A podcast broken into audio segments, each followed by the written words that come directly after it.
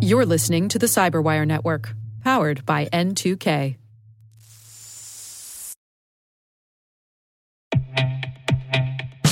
With over 8,000 threat hunters analyzing over 65 trillion signals daily, Microsoft works tirelessly with the federal government to keep our nation's data secure. This 30 year plus partnership is driving mission innovation that is secure by design.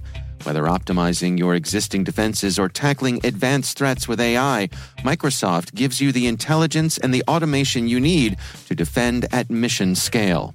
Let's work together to stay ahead of emerging threats and secure your mission anywhere. Learn more at aka.ms slash fedcyber. That's aka.ms slash fedcyber.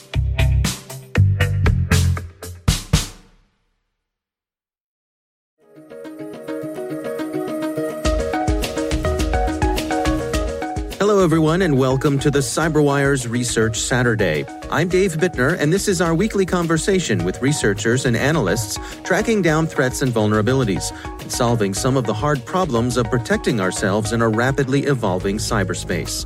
Thanks for joining us.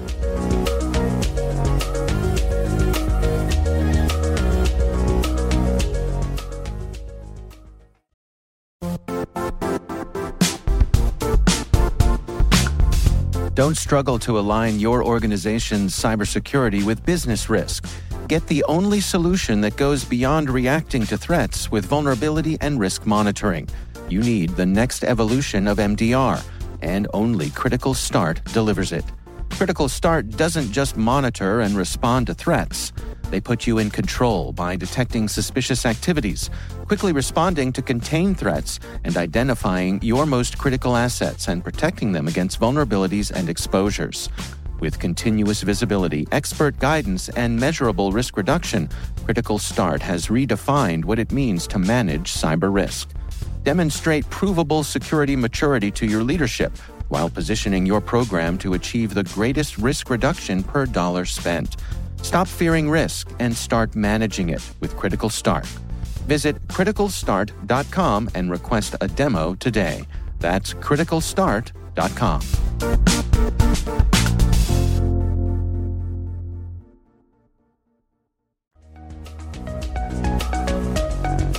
Well, we're doing some research in our labs in the domain of medical security. So that is, you know, security of networks here and devices, and that you find hospitals and other healthcare institutions. That's Yisroel Mirsky. He's a cybersecurity researcher and project manager at Ben Gurion University. The research we're discussing today is titled CT GAN Malicious Tampering of 3D Medical Imagery Using Deep Learning. At the outset of this research, we took a look at the possible attack vectors and enumerated all the different kinds of attacks and motivations an attacker would have on uh, attacking healthcare. And one of the uh, subjects that we identified was altering medical scans. So that's the first one, or not one of the first ones, but uh, it was one of the ones that we looked into. So you decide that this is an area that you're going to look into. Where do you begin? Well, the very first step was to understand uh, what you know a doctor would look at, and we had several different use cases of what uh, kind of medical scans was, that we'd like to target and identify if it were possible to alter, just as a, an initial use case to see if it's possible to you know put do this attack on other kinds of medical scans. So the first one that uh, uh I took a look at was uh, lung cancer. And uh, the typical way of analyzing and diagnosing lung cancer is through CT scans. And so, did you begin by looking at existing CT scans? I understand you did some machine learning training with uh, existing images. Is that correct? Yes, that's correct. So basically, I mean, I, I think that uh, what I'll do is I give a little bit of background, and then then I'll jump right into the the threat. So basically, uh, MRIs and CT scanners are used throughout the you know healthcare industry for diagnosing many different kinds of uh, medical conditions. So, for example, MRIs are used to diagnose uh, issues with bone, joint, ligament, cartilage, and herniated discs, and these kinds of problems, where CT scans are used to diagnose cancer, heart disease, and so on and so forth. These systems are connected to uh, networks called uh, PACS, which are basically regular Ethernet networks. Uh, PACS stands for Picture Archive Communication Systems. And just like any other Ethernet network or any other computerized network, they're all vulnerable to attacks. And uh, as part of our research, actually, we took a look at different hospitals in our country, and we also spoke to different experts from the United States as well who are dealing with these systems. And we found that they all have uh, similar vulnerabilities.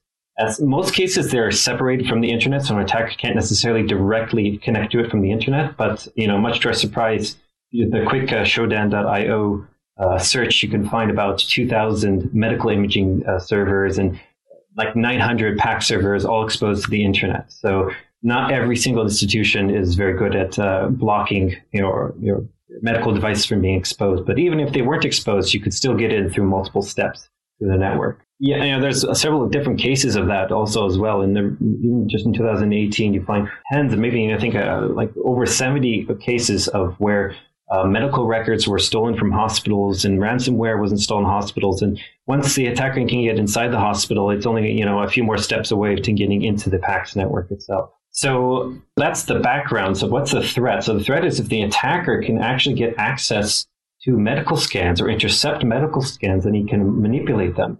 So we're all familiar with something referred to as deep fakes. And what deep fakes are is the use of deep learning to alter uh, the content of images to trick a human to believing some false evidence. The most popular, I should say, uh, deep fake around the, on the internet now is you know putting somebody else's face onto another person's body. So, for example, there's a very famous video of Obama giving a speech when it's not actually Obama. And uh, what we were also trying to show in this research is that deepfakes don't just apply to people's faces. Actually, this threat also applies to the medical community, where an attacker can actually, you know, implant false evidence, for example, a tumor growing in the person's body, or remove evidence, like remove the tumor, uh, in order to get some sort of gain. Uh, I'll give you some examples of why an attacker would want to do this. There's several different reasons. So, for example, consider an individual or a state adversary that wants to affect some outcome of an election. So, what he could do is he could uh, add cancer to a CT scan performed on the political candidate, or remove it even to harm it, which is a lot more severe of a, of a scenario if you think about it there's ways of getting the, you know the candidate or target individual to come to the CT scanner, but I won't get into that right now. Uh, another example is uh, maybe of ransomware. So an attacker seeks out monetary gain by holding the integrity of a medical imagery hostage. And in this case, the attacker achieves this by just altering a few scans and then demanding payment to reveal which scans have been affected. So the hospital won't really know, you know, which scans are, are been manipulated or not. So he doesn't need access to all the scans. He just intercept one scan, manipulate that, prove that he's manipulated it, and now he can leverage uh, payment. A more or less malicious case is the case of insurance fraud. So somebody can uh, get into a, a, car accident, you know, a very light car accident, and then intentionally alter his own medical records to receive uh, money from insurance company. So one case could be, for example, he could add a small fracture or a, a very small hemorrhage in his brain to the scan, something that's very hard to, to refute and you can say this is why you know this is why I can't sleep at night, or this is why you know I, I am numb down you know down below, and uh, that's that, and then he can get uh, insurance money from that. But there's many other reasons, and you know, get, the list goes on and on. And there's you could think of far more scarier reasons, such as uh, assassination or even murder, and, and especially uh, the threat of cyber terrorism. You actually put some of these fakes in front of some doctors, and you were able to fool them pretty reliably. That's right. So the process that we did actually, so we we looked at the same process that is used to generate deep fakes, uh, which is the use of GANs, generative adversarial networks. And uh, we also took a look at the state of the art techniques for detecting lung cancer. So we looked at some of the recent papers that are published on how these uh, deep learning algorithms go through CT scans and detect cancer. And we combined both techniques to show how an attacker can actually perform the malicious side of that.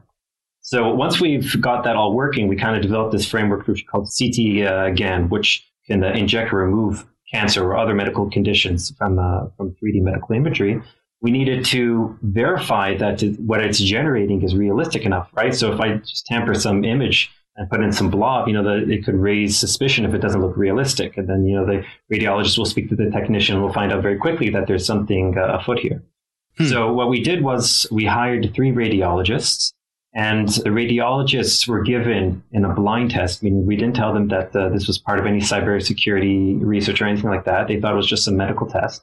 And we gave them 70 scans to look at, where the 70 scans were a mix of uh, actual uh, scans, having cancer or not having cancer, and tampered scans with, with our CTGAN framework, which had either fake injected cancer or real cancer removed from the lungs. In this blind test, we found that when it comes to injecting cancer, 99% of the time, the radiologist thought it was true cancer. And for removing cancer, 94% of the time, the radiologists uh, did not detect the cancer and gave the patient a clean bill of health. Hmm. And then that proceeded to the next stage where we said, okay, what happens if we educate the radiologists and we tell them about this attack? Do they stand a chance at finding anything malicious here? At least for one case, uh, at least one of the radiologists, he improved his scores uh, much better, but it still uh, was not able to accurately differentiate between uh, a tampered scan and a regional scan. So even in that case, for all the radiologists together, uh, we found that when it comes to trying to figure out if uh, cancer, whether it be real cancer or fake cancer, radiologists had about 61% accuracy. And uh, from an actual clean body and a uh, like a healthy body versus a tampered image that looks like it's healthy body, even worse, uh, just 39% accuracy.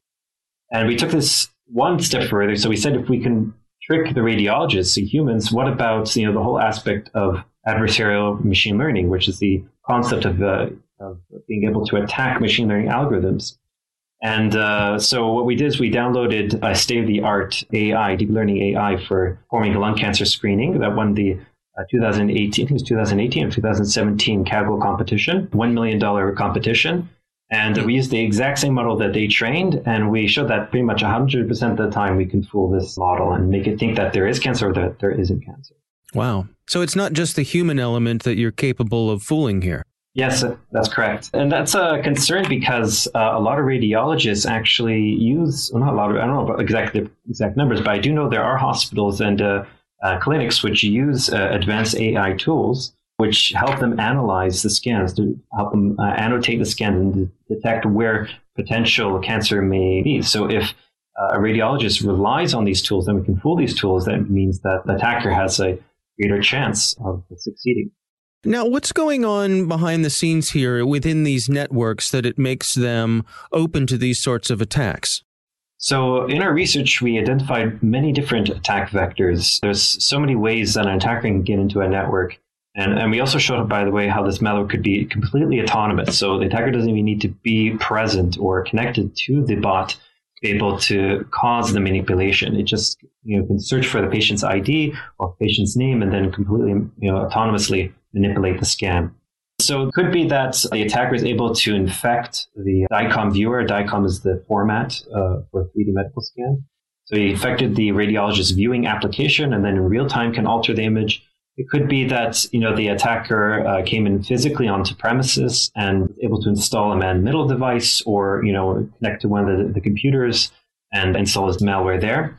Or he could, uh, you know, he can connect to the hospital's Wi-Fi and try and propagate through the in, the internal network, or infiltrate the network from the internet. And uh, in all these different cases, the attacker is essentially trying to plant his malware somewhere between the entire diagnosis process. So where the CT scanner makes the scan and then it's uploaded to a storage server. And then from there, where it's sent to the uh, radiologist to perform the diagnosis. So anywhere along that pipeline, the attacker wants to plant his malware to perform its attack. Now, the reason why it's so successful, this is a very loaded question. General healthcare is kind of behind when it comes to cybersecurity, at least behind in, with respect to other industries. And uh, there are several reasons for that. I don't remember the exact year when uh, it became policy uh, in legislation uh, for HIPAA, which H-I-P-P-A, which uh, requires hospitals to protect information in terms of security. And uh, this is, you know, been coming more and more into play as hospitals trying to secure their systems. But for the most part, you know, medical staff is more likely that they're focused on saving lives and being HIPAA compliant, meaning they're going to make sure the data doesn't go outside the hospital. It's only going to be shared with people that should be shared with. But when it comes to the internal network itself, you know, that uh, attackers shouldn't have access to, or anybody shouldn't have access to in the first place, right? It's supposed to be somewhat air gapped. You know, you can tell that they can be kind of lenient in that regard and their mm. their focus is elsewhere. It's on the uh, threats coming from the internet, for example. Right. So that's one reason why uh, they're kind of there's so many vulnerabilities. But there's another reason is because a lot of medical systems are kind of outdated, obsolete systems are there for either backup or compatibility reasons. And for that reason, now you have lots of different components, old scanners, databases, and, and you know services that are all connected inside the hospital, uh, which are have plenty of vulnerabilities or may not even be uh, you know kept anymore. And there's a general lack of, of use of encryption throughout. Yeah, so actually, to show that this entire attack vector is a serious threat, not just the fact that we can change the imagery, but an attacker can manipulate the imagery and get the, his hands on the imagery, we actually performed a uh, covert penetration test on a hospital. Part of this uh, pen test, we got permission from the hospital, and uh, what I did actually is I went in uh, during the night and I waited for the uh, cleaning staff to open the doors. And uh, I went in, and cleaning staff didn't mind I was there. They didn't ask any questions. I, I even saw plenty of doctors going by, and they just didn't ask any questions. And uh, I just walked around like I belonged there, and I found the CT scanner, and I was able to install a, a small Raspberry Pi between the CT scanner and the rest of the PACS network so that I can intercept all the traffic. And uh, I also can have a backdoor if I wanted to into the network. And uh, with this little device, I was really trying to figure out what kind, how the traffic is being sent over the network, if it's being encrypted or not, if it's being encrypted properly. Can I maybe capture some uh, doctor's credentials? Uh, and actually, after like something like three minutes, I got uh, the credentials for like 27 different doctors and medical staff members on site. But wow. aside from that, actually, I found that the the scans were being sent over the network unencrypted. And uh, apparently, this is something that happens in most hospitals uh, around the world. And uh, I spoke to uh, engineers from uh, uh, Mayo Clinic, and I spoke to the same software providers for this hospital, which serves about 2,000 over 2,000 installations worldwide to hospitals worldwide. And one of the main reasons for this is again the the issue of compatibility. So you have one system in there, for example, the storage system or the information system that tracks all the appointments and it can only you know handle one particular version and there's a problem with compatibility so they decide to not put encryption anyways because again the supposedly attackers don't have access to the internal network so they, they're not concerned with that hmm. And yet, obviously, your work there, being able to come in and attach something to the network so easily, points to the fact that that's inadequate. That's correct. And uh, I think that uh, hospitals should put a little more emphasis into their uh, you know security hygiene internally as well, because uh, it's not good enough just to focus on the external security, the, the outer boundary of, let's say, where the, how the hospital is connected to the internet, because you're always going to have some hole somewhere, even if, you know, especially the most classic case, for example, of uh, clicking on a link and downloading something from an email, right? So the moment somebody, an attacker gets in, it's just a free for all. So you have to make sure that the security inside the network is also uh, just as secure as the uh, security outside the network. Yeah, and it strikes me too that uh, you know a hospital is an environment where you have lots of people coming and going, new people coming and going all the time, and so it's hard to separate a lot of that equipment physically from that parade of people coming by. Yeah, well, actually, they, do a pretty good job about that. I mean, it's not like you have like network cables hanging from the ceiling, or you know anybody can plug into the wall or anything like that. There's the areas where personnel should only be, and areas where patients can be, and you know family members can be, and they do a pretty good job of you know separating the physical infrastructure. But uh, when it comes to somebody who just walks in there, especially if he's dressed, you know, to play the role, the mummy's in, then then at that point it doesn't matter anymore. Or again, there are hospitals that just simply their even their external security, their their Wi-Fi networks for internal use are just not secured well enough, and uh, even somebody from you know from proximity can connect into the internal network. What's the reaction been so far to this research? Has it been a bit of a wake up call for some people? It has actually. Uh, I've been in contact uh, with uh, somebody from the FDA who's in charge of uh, trying to ensure the hospitals are securing their medical devices and systems better.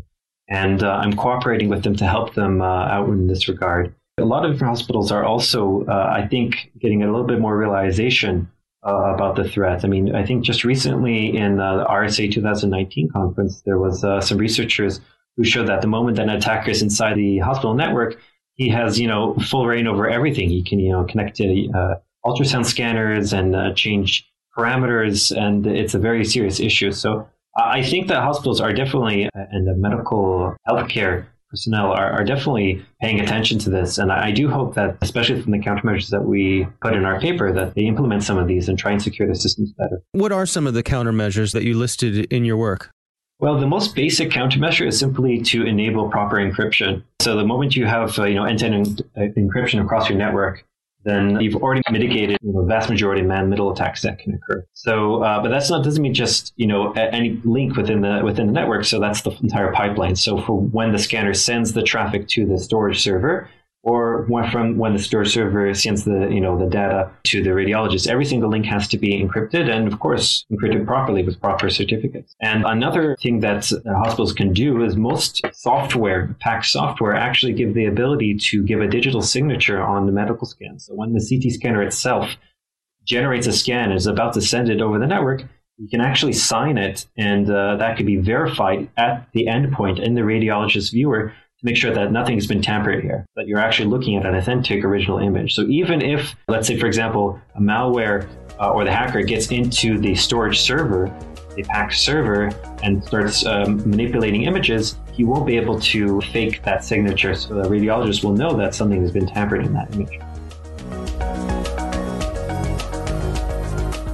Our thanks to Yisroel Mirsky from Ben Gurion University for joining us. The research is titled CTGAN Malicious Tampering of 3D Medical Imagery Using Deep Learning. We'll have a link in the show notes. We'll also have a link to a video that demonstrates what they were up to.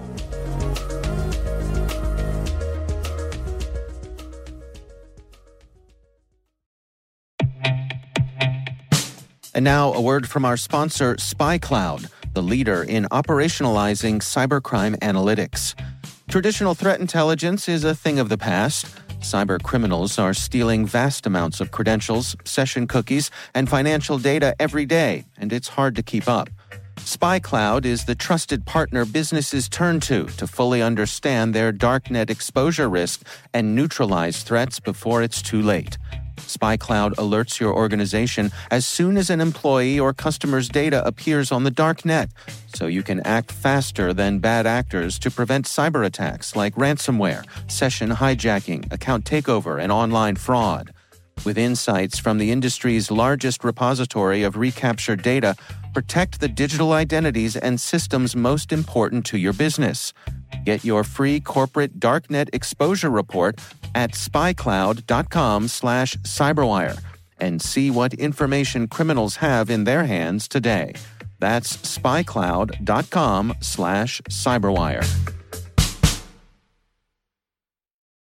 The CyberWire Research Saturday is proudly produced in Maryland out of the startup studios of DataTribe, where they're co building the next generation of cybersecurity teams and technologies.